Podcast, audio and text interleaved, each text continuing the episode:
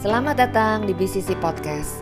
Sebentar lagi kita akan mendengarkan bersama kebenaran firman Tuhan yang kami yakin dapat memberkati dan menambah pengenalan Anda akan pribadi Yesus Kristus. Dari GBI Blessing Central City, selamat mendengarkan. Baik, Bapak dan Ibu, hari ini saya akan memberikan tema khotbah saya adalah melepaskan belenggu. Jadi nanti kita akan mengerti kenapa sih manusia itu bisa terbelenggu. Bisa terikat, tidak bisa lepas. Nanti saya akan mengupas kepada saudara kenapa manusia itu suka tidak bisa mengampuni. Karena tentu saja terikat. Karena tentu saja terbelenggu. Oleh sebab itu, saudara dikasih oleh Tuhan, mari kita baca firman Tuhan. Galatia patsalnya yang kelima, ayatnya yang pertama. Galatia pasal yang kelima, ayatnya yang pertama, dikatakan demikian supaya kita sungguh-sungguh merdeka. Kristus telah memerdekakan kita. Karena itu, berdirilah teguh dan jangan mau lagi dikenakan kuk perhambaan. Saya ulangin firman Tuhan ini. Saudara simak baik-baik apa yang dikatakan firman Tuhan ini. Supaya kita sungguh-sungguh merdeka, jadi kalau kita mau merdeka, terlepas dari keterikatan dari belenggu, Kristus itu telah memerdekakan kita, kata Tuhan. Karena itu Tuhan katakan berdirilah teguh dan jangan lagi mau dikenakan kuk perhambaan. Saudara dikasih oleh Tuhan, apa sih yang dimaksud dengan belenggu? Belenggu itu dalam kamus besar bahasa Indonesia itu diterjemahkan dengan mengekang kebebasan. Terikat, terkurung, atau tidak bisa lepas. Saudara bisa bayangkan, saudara bisa lihat PowerPoint di tempat ini ketika gajah itu dirantai diikat kakinya, dia merasa tidak nyaman.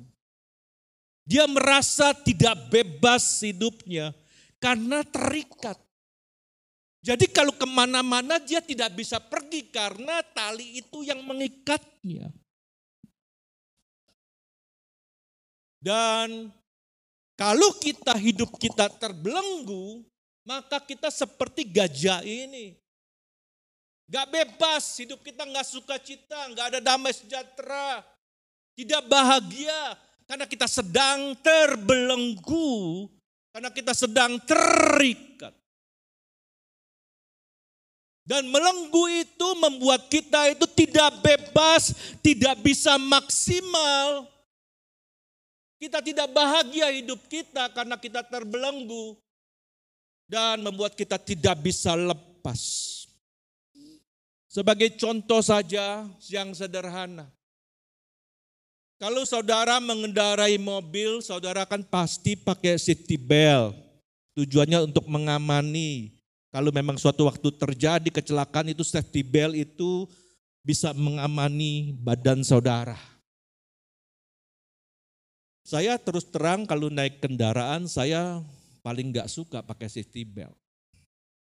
Ini saya jujur di hadapan saudara. Karena badan saya agak gemuk, kalau pakai city belt itu saya terikat. Saya nggak suka sesuatu yang nggak nyaman.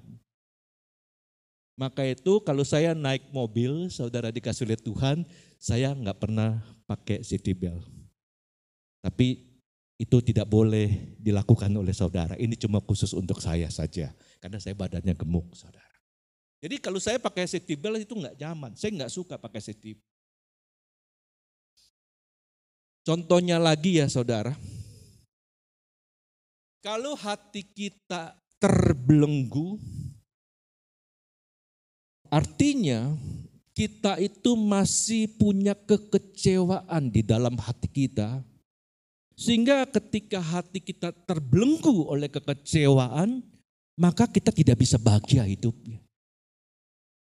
Jadi selalu ada kemarahan-kemarahan yang terjadi. Ketika orang tidak bisa mengikuti apa yang kita mau, kita menjadi emosi, kita menjadi marah. Kita tidak bisa menguasai hati kita. Jadi begitu tidak nyamannya ketika manusia terbelenggu. Ketika kita terbelenggu oleh kebencian, kita simpan itu bertahun-tahun dan itu akhirnya menjadi darah daging saudara. Orang yang menyimpan kebencian akan menjadi sampai kepahitan, kadangkala melihat orang itu, kita bisa rasanya itu nggak suka cita. Kita benci lihat orang itu. Karena mungkin saja dia pernah menyakiti hati kita. Jadi terbelenggu itu atau terikat itu sama sekali tidak enak. Katakan kepada orang yang sebelah kanan, hidupmu jangan terbelenggu. Katakan begitu. Katakan juga kepada orang yang sebelah kiri, hidupmu jangan terbelenggu.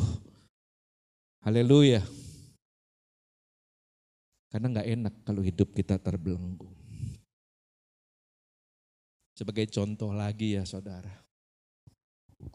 Ada suami istri baru menikah. Jadi si istri itu sudah memasang atau ibaratnya begini, dia berkata kepada suaminya begini, kamu ketika kamu menikah sama saya, kamu tidak boleh ke mana-mana. Jadi kamu harus di rumah saja. Wah itu membuat suaminya itu terbelenggu. Gak bisa ke mana-mana. Jadi si suami itu karena dia sayang sama istrinya karena masih bulan madu. Jadi dia hanya dari kamar tidur dia pergi ke ruang tamu, lalu dia pergi ke kamar mandi, dan dia kembali lagi ke kamar tidur. Itu terus yang dia lakukan. Membuat suaminya itu, uh, gak nyaman, gak suka dengan apa yang istrinya mau. Tapi karena dia tidak mau bertengkar, ya sudahlah ikutin. Jadi istrinya itu mulai mengekang, istrinya itu mulai mengikat suaminya. Kalau suaminya mandi, lalu pakai minyak wangi, istrinya langsung udah curiga. Kamu mau ke mana? Kamu mau pergi ke mana? Kamu mau pergi sama siapa? Rasa-rasanya istrinya takut suaminya dibawa sama kuntilanak begitu saudara. Jadi suaminya betul-betul stres di rumah. Kalau nonton TV sudah diatur, nggak boleh nonton yang lain ya. Kamu hanya nonton berita saja. Wah, repot saudara. Jadi sesuatu yang membelenggu hidup kita, banyak aturan-aturan itu membuat kita tidak nyaman. Banyak juga manusia yang terbelenggu, yang terikat dengan kekhawatiran, dengan ketakutan. Jadi hidup ini menjadi hidup yang tidak berwarna. Karena kenapa? Karena dia merasa hidup di dalam dunia ini kering dan kosong. Karena hidupnya penuh dengan kekhawatiran dan ketakutan yang belum tentu terjadi, tetapi dia sudah pikirkan jauh ke depan. Belum tentu terjadi, tapi dia sudah pikirkan itu dan hal itu membuat stres, membuat depresi, dan akhirnya dia ketakutan. Jadi dia terbelenggu. Oleh sebab itu firman Tuhan katakan bahwa Allah itu bukan memberikan kita roh ketakutan. Oleh sebab itu saya minta saudara membaca 2 Timotius 1 ayatnya yang ketujuh. 2 Timotius 1 ayatnya yang ketujuh. Yang sudah ketemu katakan amin.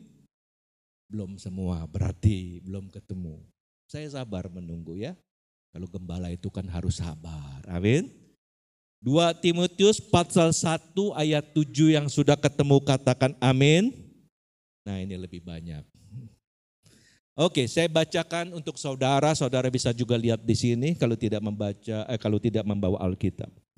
Sebab Allah memberikan kepada kita bukan roh ketakutan. Statement Alkitab mencatat bahwa Allah itu memberikan kita bukan roh ketakutan, melainkan roh yang membangkit memberikan kekuatan, kasih, dan ketertiban. Alkitab mencatat bahwa Allah itu tidak pernah memberikan kita roh ketakutan, roh kekhawatiran, gak pernah. Tapi Allah itu selalu memberikan kita roh yang membangkitkan kita dengan kekuatan dan kasih dan kuasa Tuhan. Katakan amin. Oleh sebab itu kita percaya apa yang dijanjikan Tuhan. Karena kalau Tuhan berfirman, kalau Tuhan berjanji, dia pasti akan menepati janjinya. Kalau manusia mungkin saja tidak bisa menepati janjinya, kadangkala meleset akan janjinya, tetapi kalau Tuhan sudah berfirman, kalau dia sudah katakan, aku akan memberikan engkau roh yang membangkitkan kekuatan itu pasti akan diberikan kepada kita. Katakan amin. Oleh sebab itu kita harus terima firman Tuhan ini. Coba PPT-nya lagi.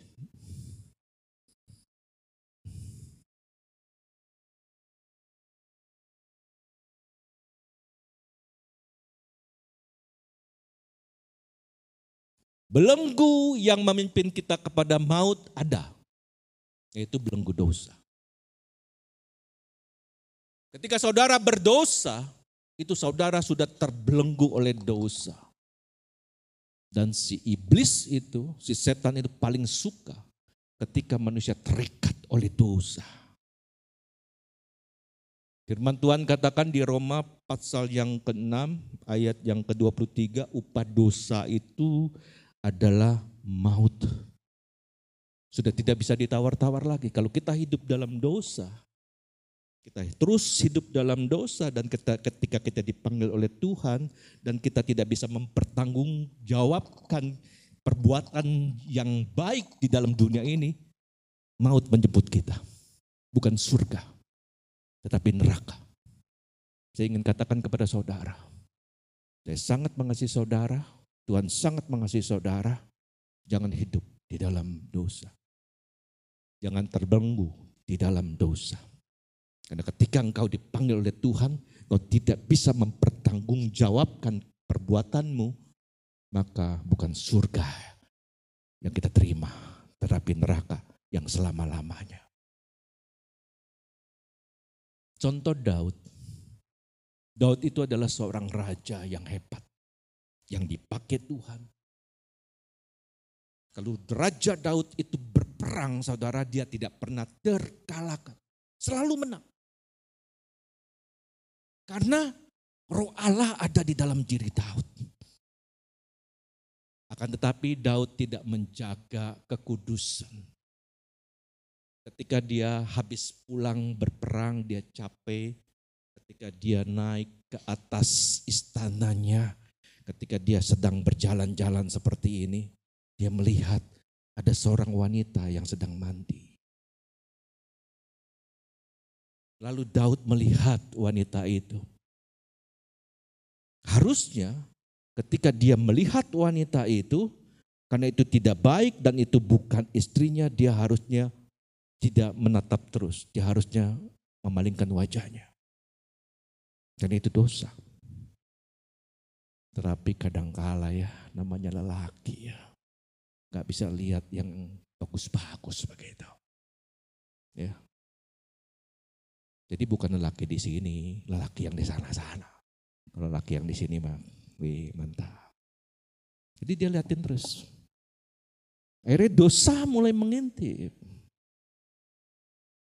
Dan biasanya ketika Daud sudah mulai jatuh di dalam matanya itu, iblis membisikkan. Jadikan dia istrimu. Bagus itu. Itu cantik. Ayo jadikan istrimu. Daud jatuh di dalam dosa. Singkat cerita Alkitab berkata bahwa sebenarnya Batseba itu adalah istri orang Uriah, Orang Oria itu adalah sebenarnya prajuritnya si Daud. Dan si Batseba itu istrinya si Uria itu. Diambil dengan paksa. Dijadikan seorang raja. Dijadikan sebagai ratu. Karena dia kan punya kuasa kan. Dia seorang raja, dia punya kuasa. Dia mau apa saja bisa. Singkat cerita dia jatuh di dalam dosa perjinahan. Dia berhubungan intim dengan uh, istri orang, saudaraku. Dan itu jahat di mata Tuhan. Daud terbelenggu oleh dosa. Dosa apa lagi Pak? Ketika kita ketergantungan dengan obat terlarang, kita sedang membelenggu hidup kita dengan dosa. Ketika kita terikat oleh pornografi, itu dosa dan jahat di mata Tuhan. Karena Allah kita adalah Allah yang kudus. Dia sangat menyukai orang-orang yang kudus. Karena Allah kita adalah Allah yang kudus. Dia tidak suka melihat anaknya hidup sembarangan, hidup sembrono.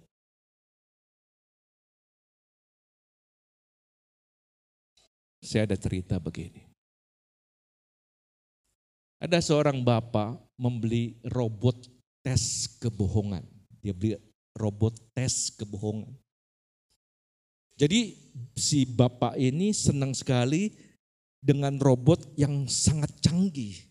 Karena kalau kita berbohong, si robot bisa berbunyi teng tong berarti bohong.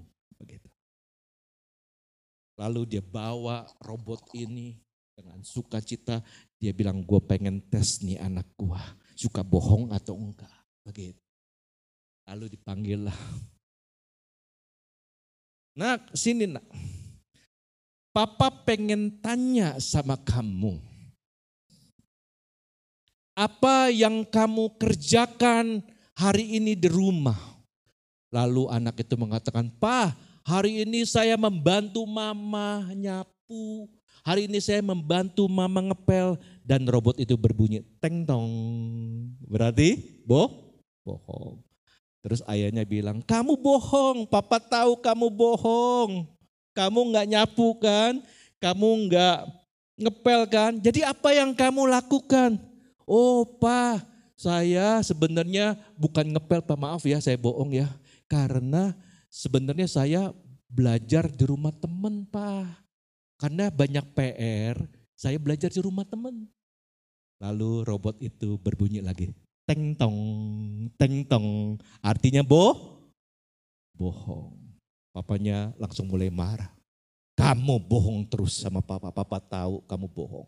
Lalu sebenarnya apa yang kamu lakukan di dalam rumah? Oh pak gini pak, waktu nggak ada orang, saya cuma nonton film karton pak.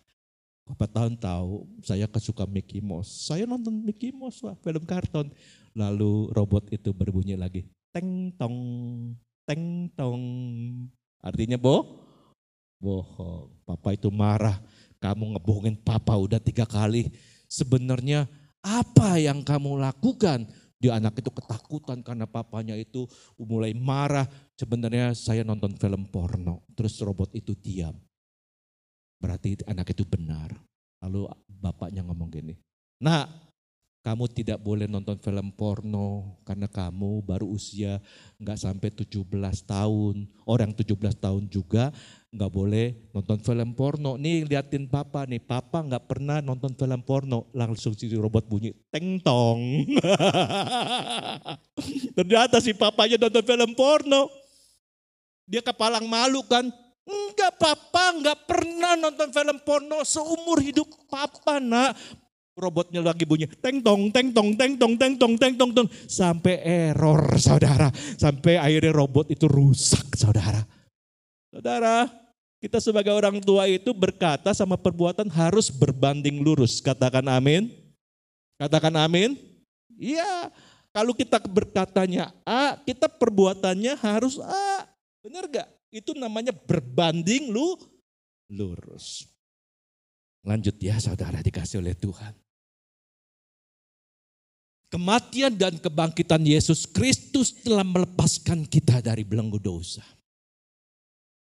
Jadi waktu Yesus Kristus mati di kayu salib sebenarnya dia sudah menanggung dosa umat manusia. Dosa saudara dan dosa saya sudah ditanggung, dipikul di kayu salib. Oleh sebab itu, keselamatan yang Tuhan beri, kasih karunia yang Tuhan beri dalam hidup kita, jangan disia-siakan. Karena Yesus sudah mengorbankan nyawanya di kayu salib.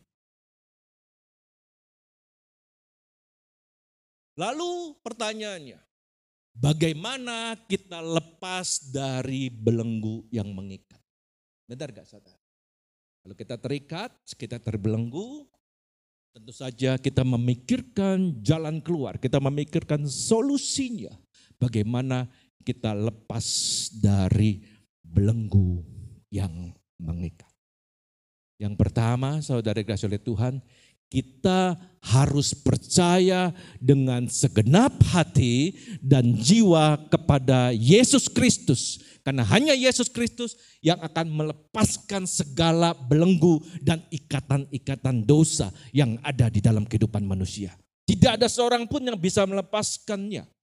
Cuma Yesus Kristus. Oleh sebab itu kita harus percaya dengan segenap hati, dengan segenap jiwa kita kepada Yesus. Karena Yesus itu yang bisa melepaskan kita dari belenggu dosa. Yang kedua, saudaraku, kita itu harus suka berdoa.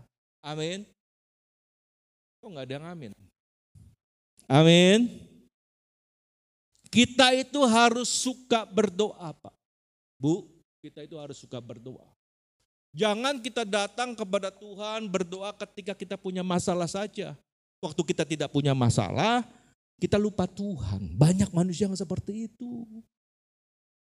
Ketika kita tidak punya duit, ketika kita sudah tidak ada kerjaan, kita datang kepada Yesus dengan menangis, sedih, minta tolong sama Tuhan bukakan jalan, berkati. Ketika Tuhan sudah memberkati kehidupan kita, kita lupa lagi sama Tuhan. Kita lupa berdoa. Tahukah saudara ketika kita berdoa, saudara dikasih oleh Tuhan, itu kita bisa merasakan hadirat Tuhan. Dan kita bisa merasakan bahwa Tuhan itu melepaskan segala ikatan-ikatan kita. Oleh sebab itu berdoa sama Tuhan, Tuhan Roh Kudus yang diutus oleh Bapa di surga sebagai penolong manusia. Biarkan Roh Kudus itu akan membuka setiap belenggu-belenggu dan ikatan-ikatan dosa. Memang khotbah hari ini nggak enak saudara dikasih oleh Tuhan. Itu jemaat itu ya, kalau khotbahnya tentang uang atau tentang membongkar dosa itu paling nggak disukai oleh jemaat. Itu paling nggak disukai. Saya tahu percis itu. Tapi kalau doanya, eh, kalau khotbahnya mengenai berkat, khotbahnya mengenai mujizat itu paling disukai oleh jemaat. Tapi puji Tuhan jemaat ini apa pun yang dikhotbahkan oleh gembala saudara, saudara menerimanya dengan hati yang sukacita katakan amin. Ya, harus ada keseimbangan dong ya. Kadangkala kita uh, memberikan tema mengenai mujizat, mengenai pemulihan, ya kan? Kadangkala kita harus motivasi, tapi kadangkala juga kita Tuhan yang taruh di dalam hati saya ketika saya merenungkan firman Tuhan untuk saya eh, apa untuk saya khotbahkan hari ini Tuhan memberikan ini melepaskan belenggu. Saudara dikasih oleh Tuhan, kita lihat lagi di samping kita berdoa, kita juga harus bisa memuji Tuhan. Karena ketika hati kita sedih ya saudara, terus kita menyanyi untuk Tuhan, itu hati kita menjadi bahagia. Amin. Saya minta Stefanus bisa bantu saya mainkan kunci G. Ternyata ketika saudara sedang sedih, ketika kita memuji dan memuliakan nama Tuhan, itu belenggu, kekecewaan, kemarahan itu lepas dan Tuhan memberikan kita sukacita. Oleh sebab itu, sering-seringlah memuji Tuhan. Walaupun suara saudara fales, nggak apa-apa.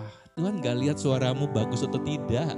Tapi Tuhan itu lihat hatimu yang paling terdalam. Kau sungguh-sungguh memuji dan menyembah Tuhan atau tidak. Amin. Kau lagi mandi mau nyanyi bagi Tuhan juga boleh. Ya, waktu lagi setir mobil atau setir kalau lagi kendaraan motor boleh menyanyi untuk Tuhan di mana pun juga. Tahukah saudara pujian dan penyembahan itu menarik kuasa Tuhan untuk akan menjadi memulihkan kehidupan kita kembali. Memberkati kehidupan kita kembali. Kita yang sedang sedih ketika kita menyanyi, menyembah kepada Tuhan, dan kita merasa hati kita plong. Kita merasa Tuhan itu baik. Dan Tuhan itu memberikan kita sukacita dan damai sejahtera. Ingat saudaraku, dunia ini bisa memberikan sebuah sukacita tetapi sukacitanya itu sukacita yang semu, kebahagiaan yang semu. Tetapi kasih Tuhan yang dari surgawi itu, kasih agape itu akan diberikan kepada saudara sukacita kebahagiaan yang permanen. Yang tidak bisa terbeli oleh uang sebanyak apa pun. Karena itu damai itu, karena kebahagiaan itu ada dalam hati saudara yang paling terdalam dan itu akan Tuhan berikan kepada saudara. Maka itu mari suka memuji, mari suka menyembah Tuhan. Amin. Kita yang kecewa, kita yang marah, kita yang kepahitan, kita yang kebencian ketika kita menyanyi, semua itu diangkat. Dan Tuhan akan memulihkan kita kembali. Jadi hidup ini menjadi berwarna saudara. Amin saudara. Haleluya. Kita kembali ke sini. Yang ketiga bagaimana kita lepas dari belenggu yang mengikat. Jangan pernah memberi kesempatan kepada iblis. Ingat saudara. Alkitab mencatat di 1 Petrus 5 ayat 8 dikatakan sadarlah dan berjaga-jagalah lawan musuh iblis itu berjalan keliling sama seperti singa yang mengaum-ngaum dan dapat mencari orang yang dapat ditelannya. Jadi saudara, anak-anak Tuhan jangan pikir kalau saya sudah jadi anak Tuhan, lalu kita bebas, nggak bisa berbuat dosa, lalu kita tidak bisa uh, pikiran yang negatif atau dan sebagainya. Nggak bisa begitu juga, karena si iblis itu berjalan, ya, berkeliling, ya, melihat kita, nih, ini orang lemahnya di mana nih? Oh, ini orang lemahnya di duit, lemahnya di uang. Jadi iblis itu memberkati dia sebanyak-banyaknya jadi dia lupa Tuhan. Itu caranya si jahat itu. Iblis tahu kelemahan kita. Ini orang lemahnya di mana? Oh orang ini lemahnya di wanita. Diberikan wanita. Supaya dia lupa sama Tuhan. Wah ini orang sukanya judi. Dibukakan peluang. Kalau main judi menang. Main judi menang. Wah akhirnya dia lupa Tuhan. Itu caranya iblis. Si iblis itu seperti singa yang mengaum-ngaum dan dia berjalan mengelilingi orang, mengelilingi kita dan kita siap ditelannya. Oleh sebab itu kita harus jaga hati kita. Kita harus hidup benar, kita harus hidup kudus di hadapan Tuhan. Kita harus menjadi pelaku-pelaku firman Tuhan. Katakan amin. Lanjut lagi. Yang keempat saudara, kalau kita mau lepas dari belenggu yang mengikat, kita ada kemauan keras untuk berubah. Amin. Harus berubah. Kalau dulu saya ikut Tuhan nih tiga tahun. melangkah ke tahun keempat, aku harus berubah lebih baik lagi dari tahun ketiga karena sudah masukin tahun keempat. Kalau saudara mengikuti Tuhan di tahun yang kelima, saudara, saudara harus lebih baik lagi dari tahun keempat. Lebih baiknya apa Pak? Karakter, merubah karakter itu. Amin. Karakter yang jahat, yang suka marah-marah, yang egois, yang suka mementingkan diri sendiri, rubah menjadi lebih baik lagi. Katakan bersama aku mau berubah. Belum serempak nih, kayaknya enggak enggak enggak setuju nih. Ya, biarin aja lah. Saya apa yang Tuhan taruh Roh Kudus, apa yang taruh di hati saya saya sampaikan saja. Katakan bersama, aku mau berubah. Kalau yang nggak mau berubah nggak apa-apa ya. Itu Tuhan itu memberikan kita pilihan. Amin saudara, hidup ini pilihan loh. Mau hidup benar atau mau hidup nggak benar. Mau hidup kudus atau hidup tidak kudus. Benar gak? Itu pilihan. Jadi saudara tinggal pilih saja. Tuhan memberikan kok pilihan. Tapi kalau saya sih mau hidup benar. Saya sih mau hidup kudus. Karena saya tahu nanti ketika saya pulang ke rumah Bapa di surga, malaikat surgawi yang akan menjemput saya. Dan Tuhan katakan, mari hambaku. Aku tahu setiap pelayananmu. Aku tahu setiap apa yang kau lakukan dalam dunia ini engkau sangat menyenangkan hati Bapa di surga. Wow, itu kehidupan kekal. Amin saudara. Katakan aku mau berubah. Berubah lebih baik lagi. Yang terakhir saudara, bagaimana kita lepas dari belenggu yang mengikat, kita harus berpikiran yang positif. Amin. Tuhan memang memberikan kita otak untuk berpikir, tetapi kita bisa berpikir dua hal yang pertama kita bisa berpikir yang positif, yang kedua kita bisa berpikir yang negatif. Benar gak saudara? Jadi saudara harus berpikiran yang selalu positif. Amin saudara. Kalau saudara berpikiran yang positif, saudara berpikiran yang baik-baik, pasti yang mengikat saudara, yang membelenggu saudara sudah bisa bebas karena saudara memikirkan pikiran yang positif. Kadang-kala kita seperti ini, saya saudara bisa lihat ini di PPT saya. Ini, ini penting sekali saudara. Ubah cara berpikirmu. Ya, ubah cara berpikirmu. Jangan katakan saya tidak bisa, tapi katakan saya pasti bi bisa. Itu pikiran positif. Benar gak saudara? Kalau pikiran negatif, saya tidak bisa. Saya tidak bisa melakukan ini. Tapi kalau pikiran positif, kita katakan saya pasti bisa. Itu pikiran positif. Maka itu kita harus mengubah mindset kita. Kita harus mengubah cara kita berpikir. Yang kedua saudara, jangan katakan itu sulit. Ya. Kadang-kadang kan kita gitu, ah nggak bisa pak itu pasti sukar tuh pak, saya susah untuk melakukannya. Jangan katakan itu. Tapi kita harus katakan itu adalah sebuah tantangan. Amin saudara. Itu sebuah tantangan. Itu sih sulit. Tapi itu sebuah tantangan. Saya mau jujur di hadapan saudara. Ketika Tuhan memanggil saya sebagai pendeta itu sebenarnya saya nggak mau. Saya tidak mau jadi pendeta. Tuhan tahu itu. Saya maunya saudara, ya, saya maunya jadi pengusaha sukses. Itu cita-cita saya. Ya, saya mau jadi pengusaha sukses, saudara. Tapi Tuhan tidak izinkan saya menjadi pengusaha, saudara. Tuhan ambil alih hidup saya, Tuhan tarik hidup saya. Akhirnya saya mentok, akhirnya oke dah Tuhan, saya mau jadi pendeta. Tahu gak saudara, waktu menjadi pendeta saudara, waktu saya kan apa namanya itu kan grogi saudara di depan orang itu berkhotbah waktu diundang khotbah pertama saudara. Aduh grogi banget saudara. Saya sampai doa dan puasa loh saudara. Benar loh saudara. Mempersiapkan khotbah itu supaya itu khotbah itu bisa membawa dampak yang baik untuk jemaat yang mendengar. Waktu pertama kali khotbah saya gemeteran, nggak pernah ngomong begini saudara. Nggak pernah. Tapi saya katakan Tuhan, aku memang gak bisa, tapi aku mau supaya bisa. Roh Kudus, Engkau sebagai penolongku, ubah aku. Supaya aku bisa pandai dalam berkata-kata. Dan aku akan memuliakan Bapa di surga. Itu doa saya. Dan Tuhan jawab.